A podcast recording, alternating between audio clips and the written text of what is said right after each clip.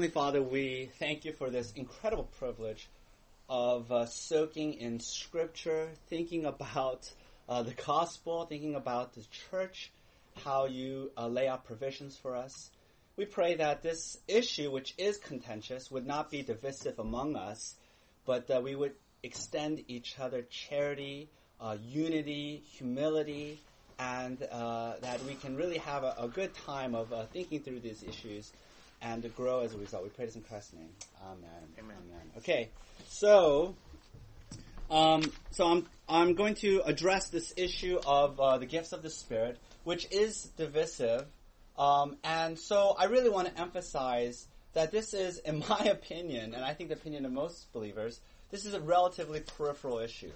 Um, can you hand out everything? Every, um, and therefore it should not divide us, right? It's not even remotely close to a core gospel issue, okay? But it is something that uh, uh, the Bible does talk about, and it is something that Christians do disagree about. And so, kind of my approach or my um, f- uh, uh, uh um, mentality about this is I'm not necessarily trying to persuade you, you know, uh, in the way that I would try to persuade you in other matters. But, you know, because so many people have asked me questions about this, uh, I decided it would be fruitful and beneficial simply for you to hear the arguments. And I bet most of you have never heard the argument for the fact that the gifts have ceased, or some of the gifts have ceased, right? This is maybe a new and novel argument for you, and so it'll be beneficial. And so that's kind of the approach I'm, I'm, right? So in other words, put your gloves down, take down your knives, let's just have a civil, nice conversation. This topic is so enormous, or at least I just went kamikaze crazy on the research, that I made it a three part series. And so uh, there's a lot to be covered. Today we're just going to scratch the surface, we're just going to begin, but it's going to be a three week journey, okay? And so strap on your seatbelts, it's going to be a lot of fun. All right, so first, some basic definitions. Uh, there's two camps. You're probably familiar with the word charismatic. Uh, but there, uh, it's. Uh, uh, I want to use another term, which is called continuationism, which is the idea that all the gifts continue, and this is where the word continuation continue. Do you guys see? Okay, easy mnemonic. and then I'm going to present the case for cessationism, which is that all the extraordinary gifts, and these include prophecy, tongues, and miraculous healings. Okay, the triad of gifts have ceased, and that's where we get the word cessationism. Cease, cessate, easy mnemonic. Okay. Um, So, uh, let me first start by telling you the basic argument for continuationism, then the basic argument for uh, cessationism, and then we're going to launch into the actual breakdown of the argument. Okay, so first, the basic argument for cessationism, I think, is very intuitive, which is that first of all, all the gifts of the Spirit are for the benefit of the church, are for the building up of the church, and so why would God withdraw some of the gifts? Why would God cease some of the gifts when all of the gifts are for our benefit and for our nourishment? And you know, a lot of times, uh, uh, continuationists look at the cessationist arguments. They're like scratching their head. You know, like how does that? Where did people come up with that? And so a lot of times people think, oh, cessationists are those like really brainy, nerdy type people. You know, they're not emotional. They're not in touch with their emotions. And so they've never experienced the gifts, you know? And so maybe they just come up with this argument based on their own experience.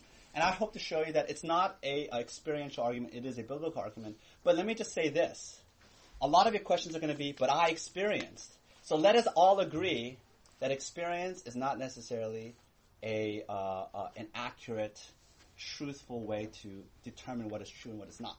Because the continuous says, ah, I've experienced, but the cessationist can say, ah, I haven't experienced. So let's put experience down on the table and let's just argue, you know, from biblical. Of course, experience is important, right? But it's not a definitive. And so it's very intuitive the, the continuation argument. So let me let me just show you Romans uh, chapter 12. Let me just read it first, starting in verse 6. Skip down to verse 6. Having Paul's talking about the, the, the, the body of the church, all these different members having different gifts having gifts that differ according to the grace given to us, let us use them. If prophecy in proportion to our faith, if service in our serving, the one who teaches in his teaching, the one who exhorts in his exhortation, the one who contributes in generosity, the one who leads with zeal, the one who does acts of mercy with cheerfulness. And so here's a continuation argument, right? You have all of these different gifts, right? There's the gift of generosity, gift of teaching, gift of prophecy, and they're all listed together and so where is the rationale for pulling out one gift, right, which would be the gift of, of prophecy, and saying this one is ceased, all the rest continue? Right, so it's a very intuitive argument. Uh, it makes a lot of sense. Let's go on. Ephesians chapter 4. Uh, let's start having Priscilla read it. But he gave the apostles, the prophets, the evangelists, the pastors, the teachers, to equip the saints for the work of ministry. There you go, right? Again, office and gifts are connected. They're one and the same. So here you have the offices, right? You have prophets listed alongside with evangelists, pastors, teachers. And so why should we pull out prophecy and say this one has ceased, there's no more prophets, but there are evangelists and there are teachers? And in fact, doesn't Paul tell us, doesn't the Bible say again and again, not to quench the spirit? First Thessalonians 5, let me read it. Do not quench the spirit. Do not despise prophecies, but test everything, hold fast to what is good. And therefore, isn't the cessationist quenching the spirit? Isn't the cessationist despising prophecies? And so that's the basic intuitive argument. And then finally, number two, there is no Bible verse that declares certain gifts will cease. That is true. I'm going to acknowledge that right now. And so there is no explicit Bible verse that says, oh, by the way, prophecies have ceased, tongues have ceased. And so what is the biblical argument? Oh, please join us. Hello. There are some handouts. Hello. All right, so to bring up to speed our visitors, um, I'm looking at the whole question of the uh, gifts of the Spirit, and I've just summarized for you guys the continuationist argument. Because you have come late, you now do not know the continuation argument. Oh well, because I'm just gonna focus on the cessationist. um, all right. So, what is the basic argument for cessationism? Okay, let me just start out by saying that the argument is non-intuitive. Jeff, can I have you sit all the way at the Yes. corner? Okay. The argument is non-intuitive, which makes it a very, very difficult argument to accept. All right, let me let me wait till there's. Oh, Chow! I thought you were not going to come. What's going on? It's like you don't even want to know. uh, there's there's seats somewhere. All right. Hello. Hi. All right, so let me give you the basic argument. Since we have so many new people, let me just say it again. Okay, I'm sorry for all the old old people who came on time. Continuationism is all the gifts of the Spirit have continued, are continued today, they're relevant today. Cessationism is that the extraordinary gifts, and these are prophecy, tongues, uh, miraculous healings, have ceased. They are no longer uh, operative today, okay? And so I'm presenting a case for cessationism. And so here's the basic argument. Okay, here's a very quick summary, nutshell argument, and then I'm going to unpack it for you. Number one, revelation has ceased. Okay, this is very important, okay? By the way, this argument is totally not intuitive. When you hear it, your first reaction is going to be, huh? So that's why it takes three weeks. I refuse to let you guys um, draw conclusions after the first week. You must stay all three weeks, okay? Because it takes three weeks to unpack it. All right. So first point, revelation. Okay, what is revelation? Revelation. This is important. So if you're taking notes, write this down. Is God's word. Okay? So it's God's word to us. And the first argument the cessationists will make is that revelation has ceased. There's no more revelation going on. And God is not telling us new things anymore. Right? The, the New Testament is a closed book. We do not add to the New Testament. Right? Because if the revelation continued, pull out your stapler. Every time there's new revelation, you need to staple it onto the back of end of Revelation, right? So that's the argument. Revelation has ceased, and that includes the New Testament writings, or what I'm going to call apostolic teaching, which means the teachings of the apostles, and prophecy and tongues. Okay, so that's the arguments. Prophecy and tongues is revelation, and therefore it has ceased, along with the New Testament. All right? You're not going to get this at first, so just hold on to your riches. All right. Second argument, okay? So basically, what am I saying is prophecy, tongues, New Testament writings are all equivalent. Since the New Testament writings have ended, so have these, okay?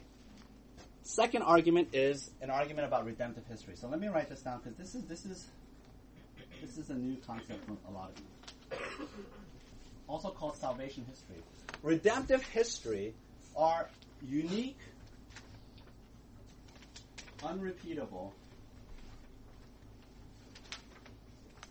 events, foundational events in Scripture. So, for example, Jesus' crucifixion is redemptive history. We do not have a new Savior being crucified in every generation. Jesus is the once and for all foundational sacrifice for our sins.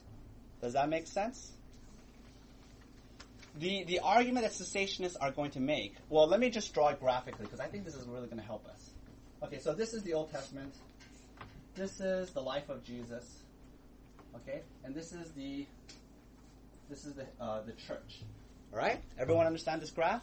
Now, the continuationists will say that redemptive history stops right here. So this is redemptive history.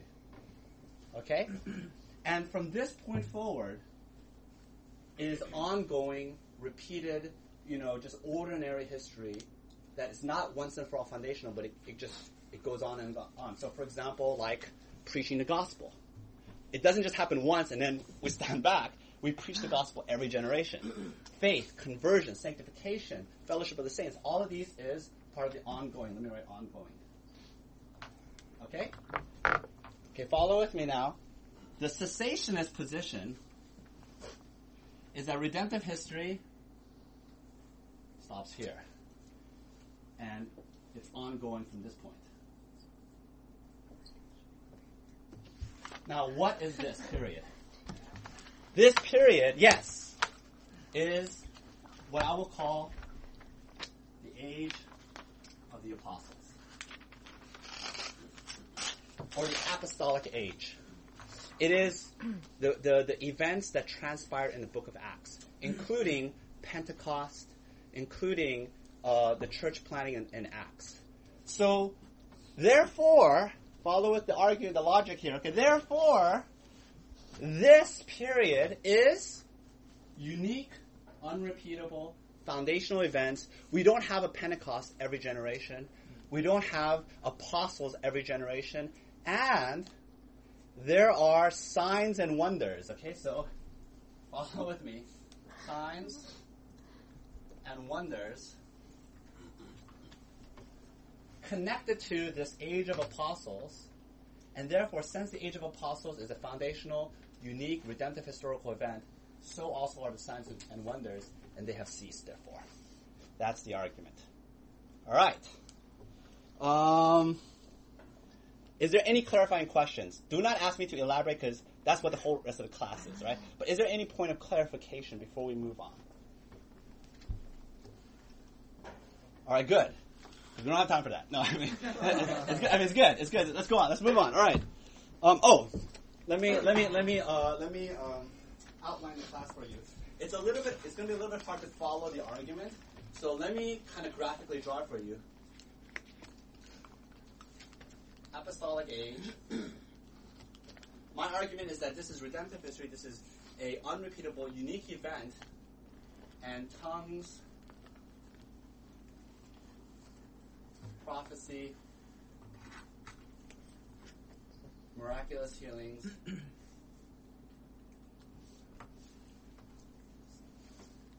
is uniquely connected to this. So this is going to be my argument. This has ended. Therefore, this has ended. Okay? So it's going to seem a little weird, the argument, because I'm going to talk about this, then I'm going to talk about this, then this, and this, and this, and this, and this. Okay? And then at the end, I'm going to talk about, I'm going to go back to continuationists, because continuationists have rebuttal arguments, and I will address the rebuttal arguments. Let me say once again, if you end up disagreeing with me, it is okay, because we're all brothers and sisters in Christ. This is a relatively peripheral issue. It is not even remotely connected uh, to the core of the gospel. Tons of continuationists I deeply respect. Let me list some of them. John Piper, Mark Driscoll, uh, Wayne Grudem. I mean, they just go on and on and on. These are these are incredibly giants of theologians. Far be it from me to say they're wrong, even though I kind of am saying they're wrong. But um, but, but but no, I'm very very serious here. Okay, this this, this is not a, a dividing issue. Okay, all right. Can sorry, can you uh, clarify signs and wonders? Like, how does that? Uh, how do those? How do people say they see them nowadays? Signs and wonders. Yeah. The continuationists. Yeah. I'll get to that Okay. because they do. They say that they continue. Okay. We'll get to that. All right. All right. Next column. Um, so let's begin with the apostolic age. The apostles are absolutely unique. All right. This is an argument that's relatively people accept, even continuationists. But I'm going to park on this aspect for a little bit because once you understand this, you understand these. Does that make sense? So it's kind of like an indirect argument. I'm not going to address this so much as first this. And once you understand this, this will come into relief. Okay. So the apostles, um, the word apostles is Greek word apostolos, which basically means one who is sent. Okay. So let me let me. Apostle is. I don't know why I that. Okay. Apostle is one who is sent. Okay. Now this is very technical. Very. I mean, this it has a very technical meaning. Um, first of all, there's someone who sends, right? And this person designates the representative. And this actually has a very technical, very, um, uh, like, for example, in the ancient world, there would be a king. Now, a king cannot personally negotiate with another king. And so they would send somebody, a representative, authorized representative, right? And this authorized representative speaks on behalf of the one they, they're sent from. And whatever they say, whatever their decisions, is they're acting as a proxy, right? They have the power of attorney for the one who sends them. Does that make sense? This is a very unique role, and Jesus appointed these apostles. This had a very technical meaning in the ancient Greek world, and so let me show you. Um, um, let me let me write this down. This is important. Authorized representative. Okay. Uh, Mark chapter three. Let's have Ashley read it. And Jesus went up on the mountain and called to him those whom he desired, and they came to him. And he appointed twelve. Okay, let me stop right there. that word appointed is not a throwaway word. It is a very important word. He appointed. By the way, you know, for those of us who are believers, Jesus did not appoint you as an apostle. He called you to be his follower, to be his believer, but you are not an apostle because you must be personally appointed. Okay? I'll keep reading. Whom he also made apostles. There you go! Boom! Apostle, you're appointed. Keep going. That they might be with him, and he might send them out. Stop right there.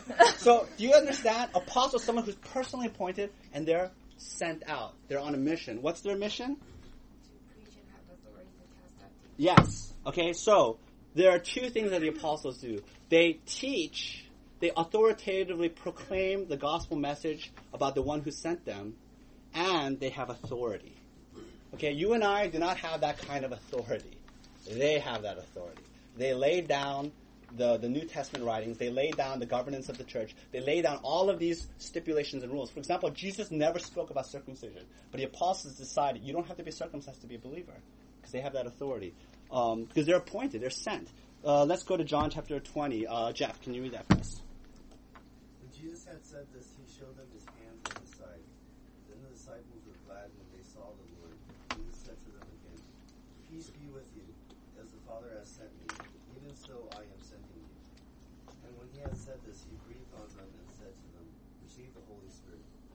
If you forgive the sins of anyone, they are forgiven. If you withhold forgiveness from anyone, it is withheld. All right. So pretty much the exact same point after the resurrection. Jesus says, "I'm sending you. I'm. You guys are apostles."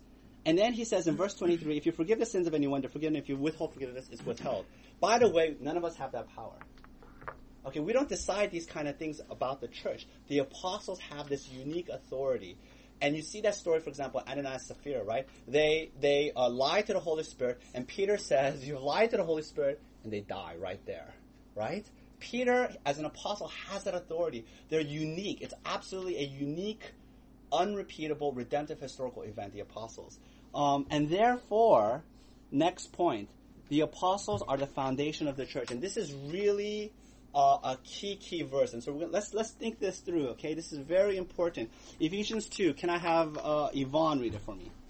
Even then, so that you are no longer strangers and aliens, but you are fellow citizens with the saints and members of the household of God, built on the foundation of the apostles and prophets, Christ Jesus himself being the cornerstone, in whom the whole structure, being joined together, grows into a holy temple of the Lord. Okay, this is very important. Okay, this is um.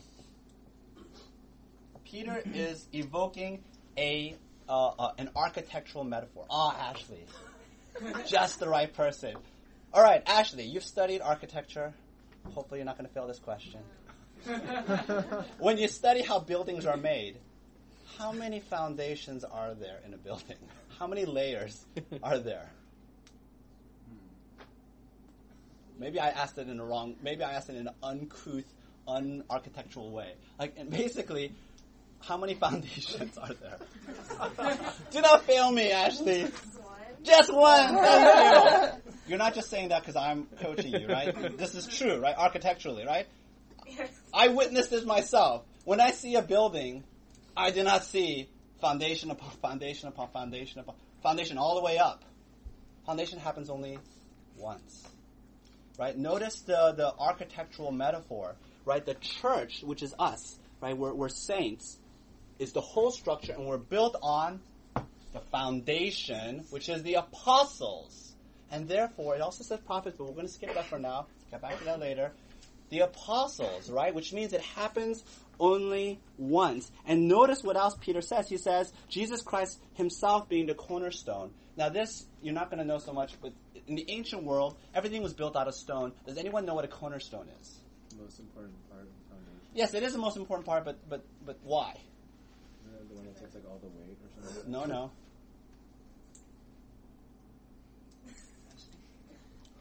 Masonry. You studied masonry also, right? no. Like joints. No. All right.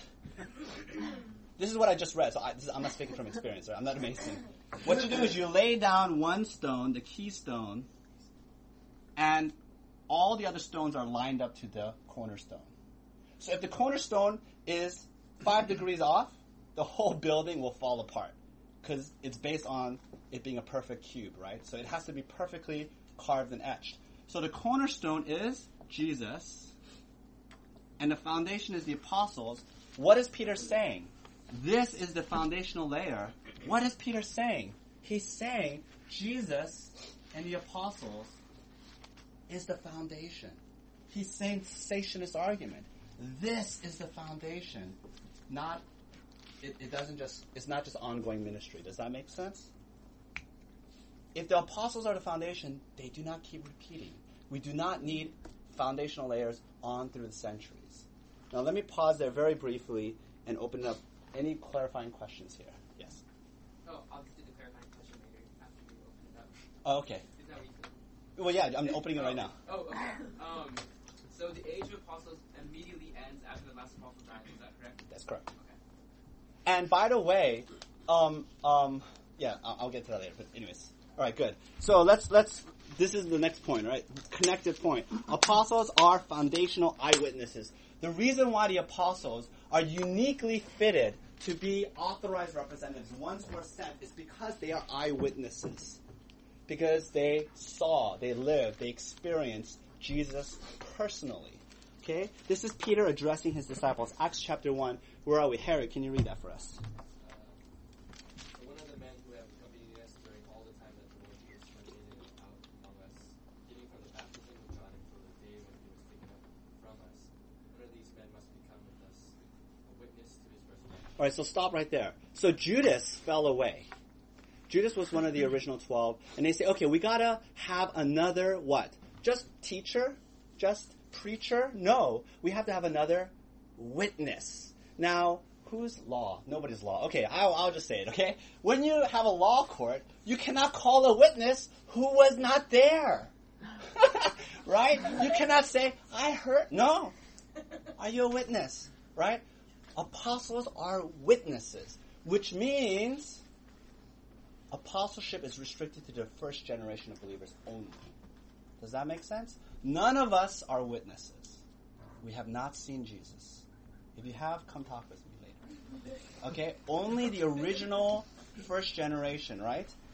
Uh, keep reading on. And he put forward two, Joseph called Barsabbas, who was also called Justus and Matthias, and he prayed and said, You Lord, you know the hearts of all, so show which one of these two you have chosen to take the place of this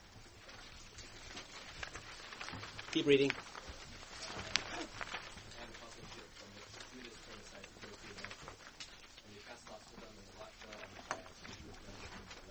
So Matthias was chosen to what? Be an apostle because he was a witness. He was part. See, Jesus had a, a, a close circle of twelve, but he also had a, a lot of other people who just followed him and witnessed everything. And so from among that circle of witnesses, they chose Matthias. You must be a witness, and if you're a witness, it's foundational, right? The apostolic age does not continue because there are no more witnesses. Um, Acts chapter 10, this is Peter talking. Uh, um, Chewy, can you read that? And we are witnesses. Okay, stop. So Peter basically says, we are witnesses, right? We're not just teaching, we are witnessing. Keep going. of all that he did both in the country of the Jews and in Jerusalem. They put him to death by hanging him on, hanging him on a tree, but God raised him on the third day and made him to, re- to appear, not to all the people, but to us who had been chosen by God. as witnesses. All right, stop right there. It's like a little bomb, right? He did not. He did not appear to everyone, but only to us who were specifically chosen as witnesses. Therefore, I'm sure you guys are thinking I'm beating a dead horse here. The apostles cannot continue. Apostleship cannot continue because it is foundational. It's once, once and for all. They are eyewitnesses. There are no more eyewitnesses. Um, uh, keep going. who ate and drank with him after he rose from the dead. He commanded us to preach to the people and to testify that he is the one appointed by God to be judge of the living and the dead. Right. How can you testify unless you've witnessed? Does that make sense? And so the apostles are utterly unique role. And then, I'm sorry, can you flip back to the other page? If you look at the second column, John chapter 20, this is why in verse 20, Jesus said to his disciples, he showed them his hands and his side. Why did he do that specifically to them? He's like, come here guys. Touch my side. Touch my hands. Come touch it. Why? So that they can tell people, I touched his hands. I touched his side. I saw he's resurrected. Jesus is alive. Does that make sense? Okay. Um, 1 Corinthians chapter 9. Some of you are saying, what about Paul? Paul's an apostle. Paul did not see these things. Paul had this argument thrown in his face all the time. This is why in Acts, in the book of Acts, um, Luke records Paul's conversion three times. It's repeated three separate times.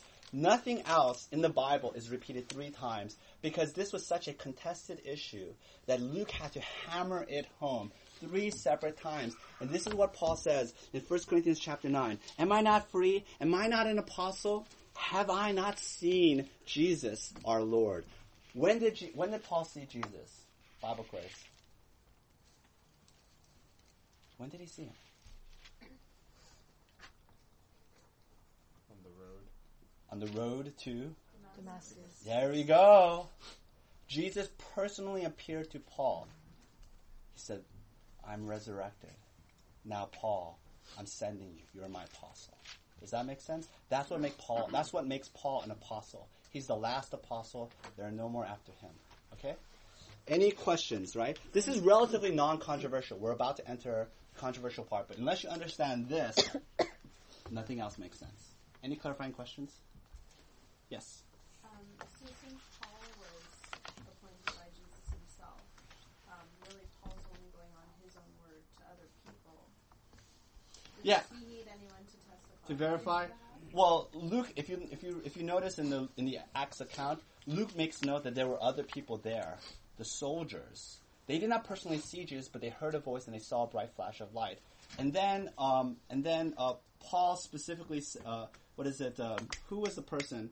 But there was a, another disciple, another Christian, whom God came to and says, "Paul, I've chosen as my apostle." And then Paul says, "You know, I was personally chosen by God, right? This is not by human decision. This is my divine appointment." But he went to the other apostles, and the other apostles affirmed Paul and says, "Yes, you're an apostle with us." Peter says, "Paul's an apostle," and so uh, uh, uh, that's so. There's all these confirming, uh, uh, um, supporting evidence that Paul's an apostle.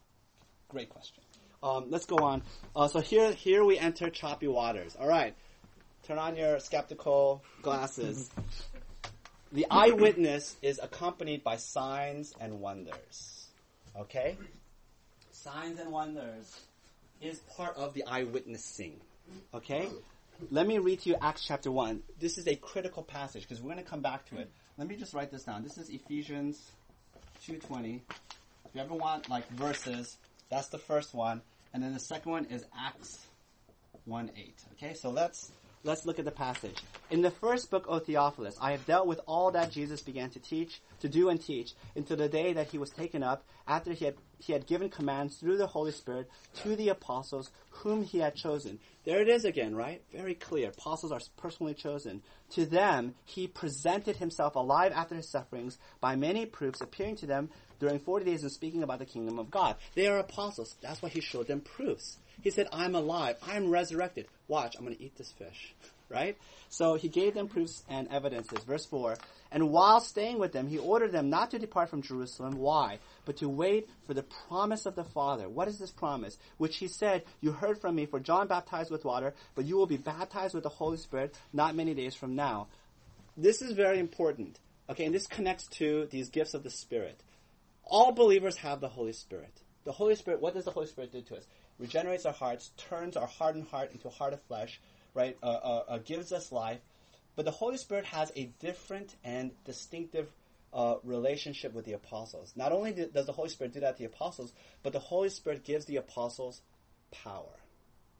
It gives them a unique, uh, added, uh, unique signs and wonders to support and to verify their eyewitness. Okay, let me let me show you. Can me prove this to you? Um, and so let me let me write this down. Okay, because the Holy Spirit empowers the eyewitness. Okay, this is very important. Uh, let me continue. Verse 6. So when they had come together, they asked him, Lord, will you at this time restore the kingdom of Israel? He said to them, It is not for you to know the times or seasons that the Father has fixed by his own authority. Listen, but you will receive power when the Holy Spirit has come upon you, and you will be my witnesses in Jerusalem and in all Judea and Samaria. This is the mission, right? They're to do it in Jerusalem, Samaria, to ends of the world, and, and to the ends of the earth. And when he had said these things, as they were looking on, he was lifted up, and a cloud took him out of their sight. Now, um, again, apostles are witnesses, and they're not just, Jesus doesn't say, okay, go out there, guys, witness, and testify. He says, I'm going to give you power there's a specific power that the Holy Spirit confers on them.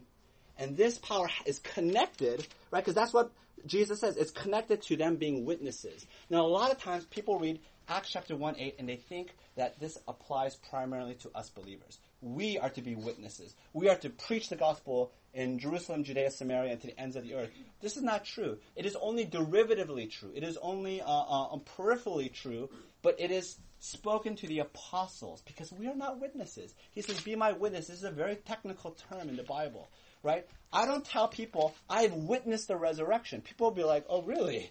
Right? I say the apostles witnessed the resurrection.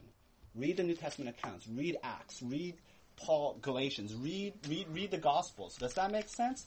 And so, uh, uh, uh, the witnessing is accompanied by power, and it goes to, um, what, what was I saying? Uh, uh, uh, it, it's only spoken to the apostles, and that's why it goes to this issue right here, right? Because Acts chapter 1 8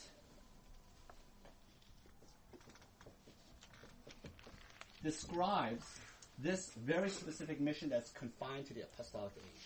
And I'm going to argue that the apostles fulfilled this mission, and therefore we don't fulfill it. It's been done. It's finished. It's complete. The apostles, therefore, the apostolic age has ceased. Now, does that mean every single person in the, in the world, does that mean Papua New Guinea has been reached? No, but yes, in a representative sense, and I'll get to that, okay? So uh, let me keep reading um, John chapter 20. We've already kind of looked at this, but let me c- draw the dots. Jesus said to them, again, peace be with you, right? We read this already. As the Father sent me, so I am sending you. And when he said this, he breathed on them and said, receive the Holy Spirit. See, this sending, this commission is connected with the Holy Spirit. The Holy Spirit and witnessing are connected in a unique way. And they're connected basically because the Holy Spirit gives signs and wonders. All right, let me prove that to you. Um, if you have any questions, just please hold it, okay? Because this is the next argument. This is the link. The, the, the, the power that's conveyed, right? This power is, is this. Tongues, prophecies, miraculous healings. So let me prove it to you, okay? Because this is the crucial argument. um, Romans chapter 15. This is so key. Listen to how Paul echoes Acts chapter 1 8. Okay? Paul writes, For I will not venture to speak of anything except what Christ has accomplished through me to bring the, the- to bring the Gentiles to obedience by word and deed. Let me pause right there. The apostles don't just preach; they do deed ministry, and he, and he defines the deed ministry. What is this deed ministry, Paul? Verse 19, by power. Oh, what does power mean, Paul? Do you mean like earnestness, you know, like eloquence, passion? No, he says the power of signs and wonders by the power of the Spirit of God. He's echoing Acts chapter 1 8, right? The, the power the Holy Spirit gives, so that from Jerusalem and all the way around to Illyricum, Illyricum, by the way, is modern day Yugoslavia, so it's happening, right? He's, they've already left Judea, Samaria, now they're on their way to the ends of the earth. I have fulfilled the ministry of the gospel of Christ. That's an unusual word, fulfilled. Who says that kind of word, fulfilled, unless Paul is talking about the mission that Jesus specifically gave to the apostles? Paul says, I have Acts chapter 1 8 on my mind. It's, it's, it's on my uh, uh, target. I'm fulfilling it. I'm doing it. I'm obeying Jesus. I'm going to the ends of the world. Okay? And he does it, he says, with the power of the Spirit, which is signs and wonders. Okay? Let me, let me go on. Acts chapter 4. And with great power, there's that word again, power, right? with great power, the apostles were giving their testimony, that's they're, they're witnessing to the resurrection of the Lord Jesus, and great grace was upon them all. Power and witness connected, they're linked. Does that make sense? Acts chapter 5. Now, many signs and wonders were regularly done among the people by the hands of the apostles. Signs and wonders is what the apostles do as part of their witnessing. Okay? Let me keep going on. Acts chapter 2. So those who received his word were baptized, and there were added that day about 3,000 souls, and they devoted themselves to the apostles' teaching and fellowship, and fellowship, to the breaking of bread and the prayers, and awe came upon every soul, and listen, many wonders and signs were being done through the apostles. Right? Signs and wonders is uniquely connected and associated with the apostles. Does that make sense? And then lastly, um, 2 Corinthians chapter 12. This is a key verse. um, uh, let me write this down too. 2 Corinthians 12, 12. Alright, so we have three verses now, foundational. Listen to what Paul says, because this is basically, I feel like after reading this verse, I just want to end. Okay, let me read it to you. The signs of a true apostle were performed among you with utmost patience, but signs and wonders and mighty works. What are what is the distinctive, unique sign of apostleship of the apostolic ministry? It is signs, wonders, and what is it? Mighty works. And let's pause and think about this for a moment because if if the apostles are foundational and unique and unrepeatable, then then the signs and wonders that are the marks of apostleship are also foundational, unique, and repeatable. And therefore, follow the logic, the signs and wonders have ceased. That is the cessationist argument. Now, some people will say, aha, but you haven't proved that the signs and wonders is tongues, prophecies, and miraculous healings. That's true, I haven't. But let's assume the continuation of this argument, which is prophecies, uh, tongues, and miraculous healings continue. What then has ceased? Because something must cease. Right? Signs and wonders of the apostles say, what are those signs and wonders if not miraculous healings, tongues, and prophecy? What is it then? And if they continue, then why does Paul say they're distinctive signs of apostleship? Why would he say that if it applies to everyone? If everyone has signs and wonders, if it's given to all in the church, then why does he say this is the sign of apostleship? The sign of apostleship is faith. No, it's not. Everyone has faith. I mean, all believers have faith. What is unique that the apostles have that nobody else has? Signs and wonders. Right? Let me open it up for questions before we get to the next point. Clarifying questions.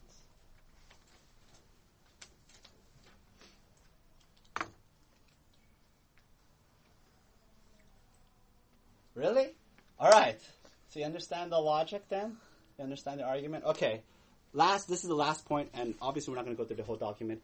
This document is for the next three weeks. So this is the last point. The purpose of signs and wonders are for attestation. What does the word attestation mean? Or attest? Vocabulary word. I should just pick on whoever's studying for the MCAT. No. Do they study vocabulary words? Yes, they do. Who can tell me what attest means? All the MCAT studiers are looking Okay, attest means um, attest means to prove the genuineness of. Okay, this is what the Webster's dictionary says. It means to to certify that something is true and correct to give proof of, right? Um, and so the signs and wonders is to attest to the apostles' witnessing. Okay? And let me give you some text to show you this. Acts chapter 2, this is Peter at Pentecost. This is what he, notice the word attest, okay?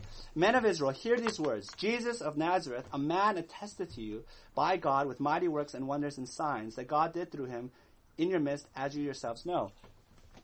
How do we know that Jesus is sent by God? How do we know that Jesus uh, uh, is the Messiah? Just because he says so? No, because he was attested to.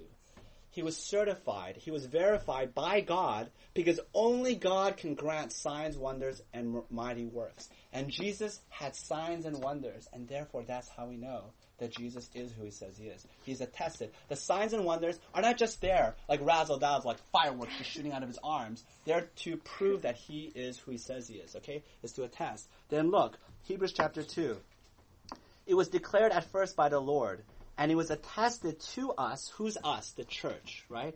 It was attested to us by those who heard. Who is who? This is a technical term meaning the apostles. While God also bore witness, bore witness is just another way to say attesting, by signs and wonders and various miracles and by gifts of the Holy Spirit distributed according to his will. So here's the cessationist argument. The apostles were attested to. God bore witness to the apostles' witnessing by giving them signs and wonders and what, is, and what does he say? Various miracles. And therefore, they have ceased because we don't need attestation anymore. Again, some people say, well, don't we need attesting even now? No, because we're not witnesses. The attesting is only for witnessing, for the original eyewitnesses. And then notice what, what Hebrews says, and by gifts of the Holy Spirit. So already we know that some of the gifts is specifically for the purpose of attestation, for proving the genuineness of the apostles' witness. And therefore, right there, already we see that some of the gifts therefore must have ceased. Again, I haven't proven that it's not tongues, prophecies, and miraculous healings, but what are they? Which gifts is Hebrews talking about that has now ceased? That are connected uniquely to the apostles' attestation. Um, and let me let me just do Acts chapter 14. Now at Iconium, Paul and Barnabas entered together into the Jewish synagogue and spoke in such a way that a great number of both Jews and Greeks believed. But unbelieving Jews stirred up the Gentiles and poisoned their minds against the brothers. So they remained for a long time speaking boldly for the Lord. Listen, who bore witness again. Jesus is saying these apostles aren't have been sent by me. Let me bear witness. Let me prove the genuineness of their of their uh, uh, uh, of their being sent out. The Lord who bore witness to the word of His grace, granting signs and wonders to be done by their hands. But the people of the city were divided. Some sided with Jesus and some with the apostles. And so, again, signs and wonders. I have not proven that signs and wonders are these extraordinary gifts. But something, we don't know what, but something is connected to the apostles being authentic, genuine eyewitnesses. And therefore, if it's for the purpose of eyewitness attestation, it's ceased. Because why do you need it anymore? Right? I don't need signs and wonders because I'm not an eyewitness. Of course, it would be great if I, you know, shoot fireworks out of my hand, right? But but that's just a power display. I'm not saying I've witnessed Jesus risen from the dead. I'm saying the apostles witnessed Jesus risen from the dead, and the apostles are attested by their signs and wonders. Okay? Um, and again, the, the continuation argument will be yes, we need attestation today, especially in the mission field. And I think this confuses missions with apostleship.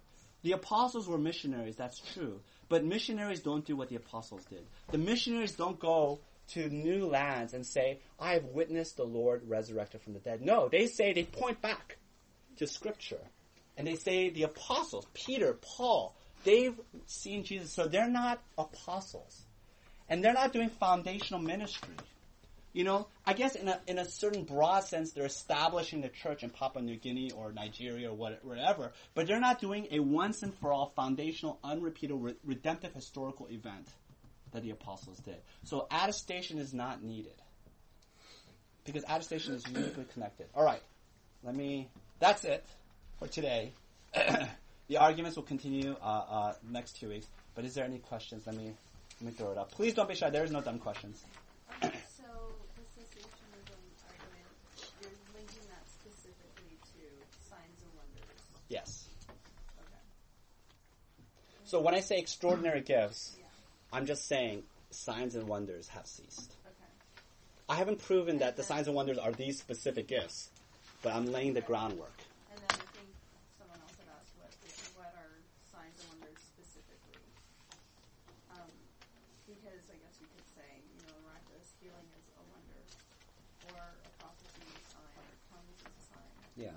Um, I know when, we, when we're using the word attest, when Jesus said, um, when he said to, well, to like many people, he was saying to one man, I can't remember who it was specifically, but he Yeah. said like your sins are forgiven, and then the the Pharisees were like, well, nobody can say this except for God alone, and so he only, and then he said, well, I'll give you a sign, basically, because it's easier to say. Yeah. But there are other people who could do signs as well. I mean, Right. And I think one of the questions people ask is, um, but apostles were not the only ones who demonstrated these signs. There were others who had the gift of prophecy, like Agabus, for example. He's not an apostle. So I would say that is true. The apostles uniquely had signs and wonders, but basically the entire apostolic ministry, the circle of apostolic uh, uh, uh, co-workers, demonstrated these signs and wonders. For example, Luke. We know Luke wrote the Gospel of Luke. He wrote Acts. He is not an apostle. He says so himself. So how do we know? How can he? How can he uh, do apostolic teaching? Because he was connected to Paul. He was connected to the circle of apostles. But once the apostolic age has ended, there is no more apostolic ministry. There's no one connected to the apostles. There's no one saying, I've spoken to the apostles, I'm writing down what they say.